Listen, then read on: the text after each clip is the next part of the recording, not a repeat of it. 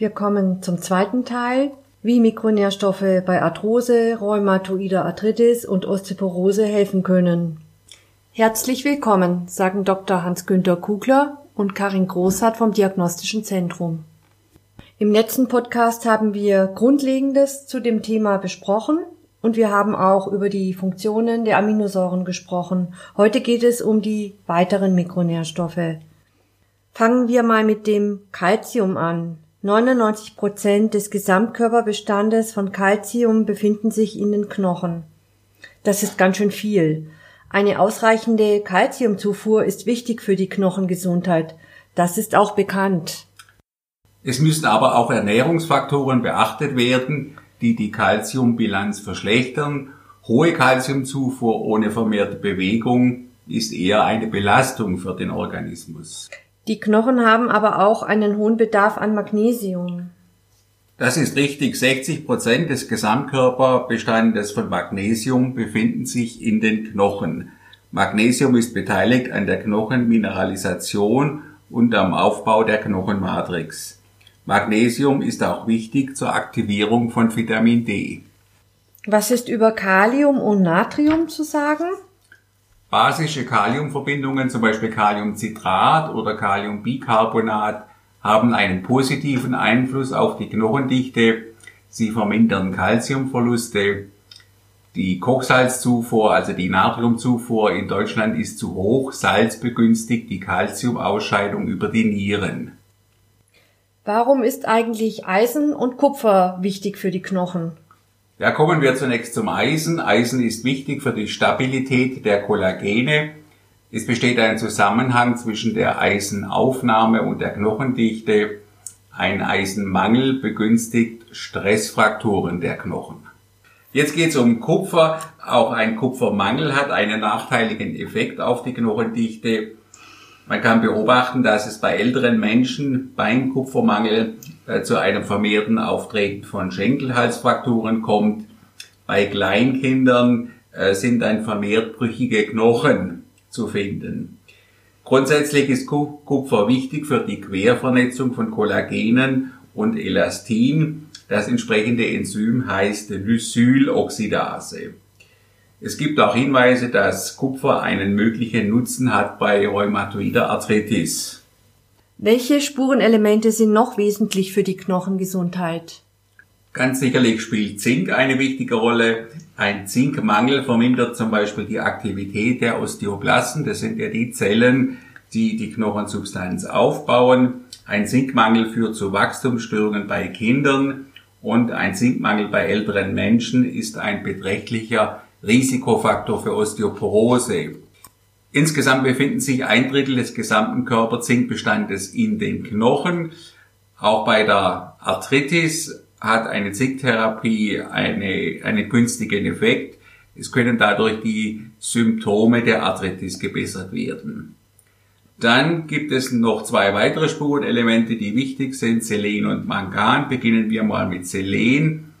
Selen ist ein wichtiges antioxidatives Spurenelement und rheumatische Erkrankungen gehen oft mit einem niedrigen Selenstatus einher. Grundsätzlich ist ja Selen immer wichtig, wenn es um Krankheiten geht, die durch freie Radikale hervorgerufen werden. Dann zu Mangan. Mangan ist wichtig für die Bildung von Proteoglykanen. Das sind wichtige Bausteine von Knorpel und Knochen. Es gibt allerdings beim Menschen nur wenige Erkenntnisse über den Zusammenhang zwischen Manganmangel und Knochenqualität. Kommen wir zu den Vitaminen. Diese sind ja auch von zentraler Bedeutung für die Knochengesundheit. Eine unzureichende Versorgung beeinflusst nachteilig die Knochendichte und Mineralisierung des Knochens. Warum eigentlich? Ja, beginnen wir zunächst mit dem Vitamin D, das man ja wahrscheinlich am stärksten mit dem Knochenstoffwechsel in Verbindung bringt. Das Vitamin D ist wichtig für die Einlagerung von Kalzium in die Knochen. Ein Vitamin D-Mangel begünstigt eine vorzeitige Knochenalterung. Das Vitamin D ist auch wichtig für die Integrität des Gelenkknorpels. Vitamin D hat einen antientzündlichen Effekt und bei einem Vitamin D-Mangel kommt es auch häufig zu einer muskulären Schwäche und diffusen Knochenmuskelschmerzen. Das heißt, ähm, zum Beispiel ältere Menschen, die knicken öfters mal um, ne? Genau. Also bei älteren Menschen ist auch das Sturzrisiko erhöht bei einem Vitamin D-Mangel. Jetzt nochmal so ein klassisches Beispiel. Ein Vitamin C-Mangel führte in früheren Zeiten zu Skorbut. Den Leuten fielen die Zähne aus, sie litten unter Infektionskrankheiten, Knochenleiden und vieles mehr. Warum ist Vitamin C so wesentlich für die Knochengesundheit? Vitamin C ist notwendig für die Bildung der Kollagene. Unter Skorbut versteht man einen ausgeprägten Vitamin C-Mangel. Skorbut ist ja eine berühmte Seefahrerkrankheit, die eigentlich als ausgestorben gilt in der heutigen Zeit, aber es gibt immer wieder Fälle, wo man auch heute noch Skorbut nachweisen kann. Vitamin C ist ein wichtiges wasserlösliches Antioxidant und eine gute Vitamin C-Versorgung hat einen günstigen Effekt auf die Knochendichte. Eine höhere Vitamin C-Aufnahme kann Knorpelverluste reduzieren und verlangsamt auch den Krankheitsprozess bei der Kniegelenksarthrose. Wie sieht es mit den B-Vitaminen aus? Erhöhte Homozysteinkonzentrationen gelten inzwischen als erheblichen Risikofaktor für die Entwicklung einer Osteoporose.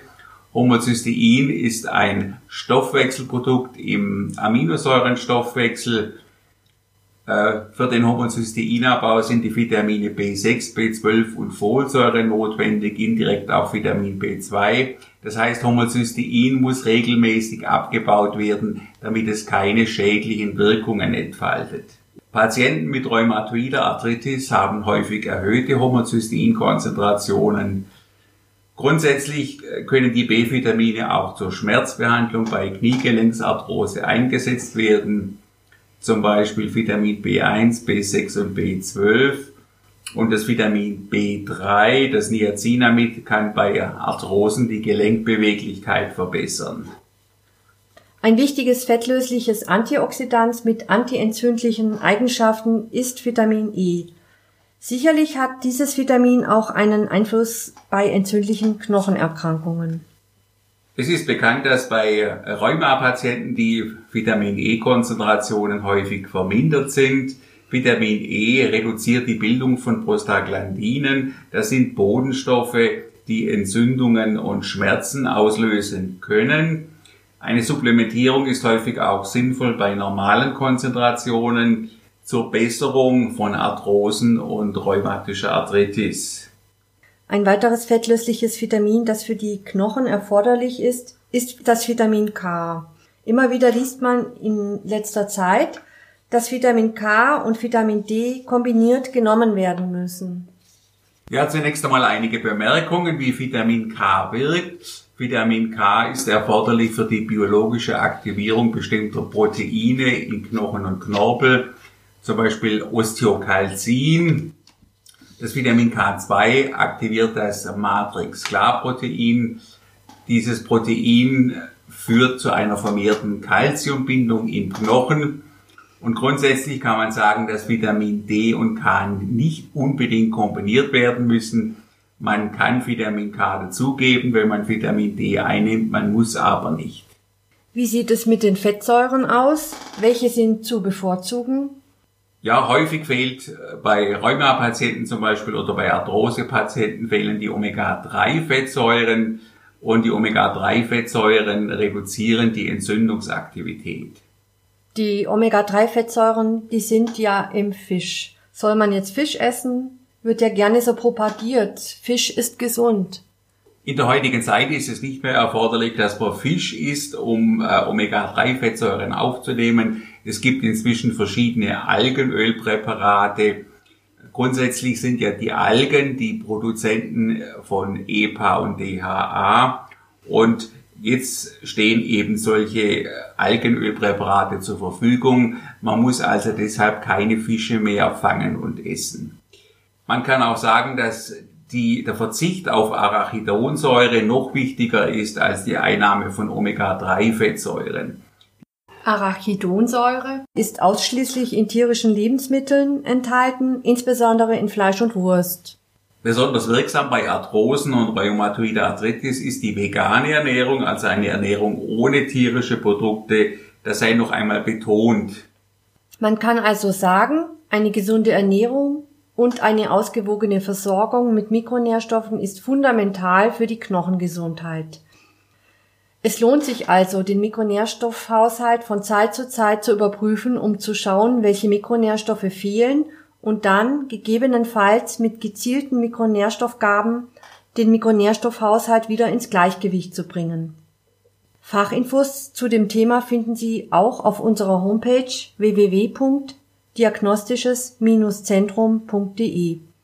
Liebe Hörer, vielen Dank fürs Zuhören. Auf Wiederhören.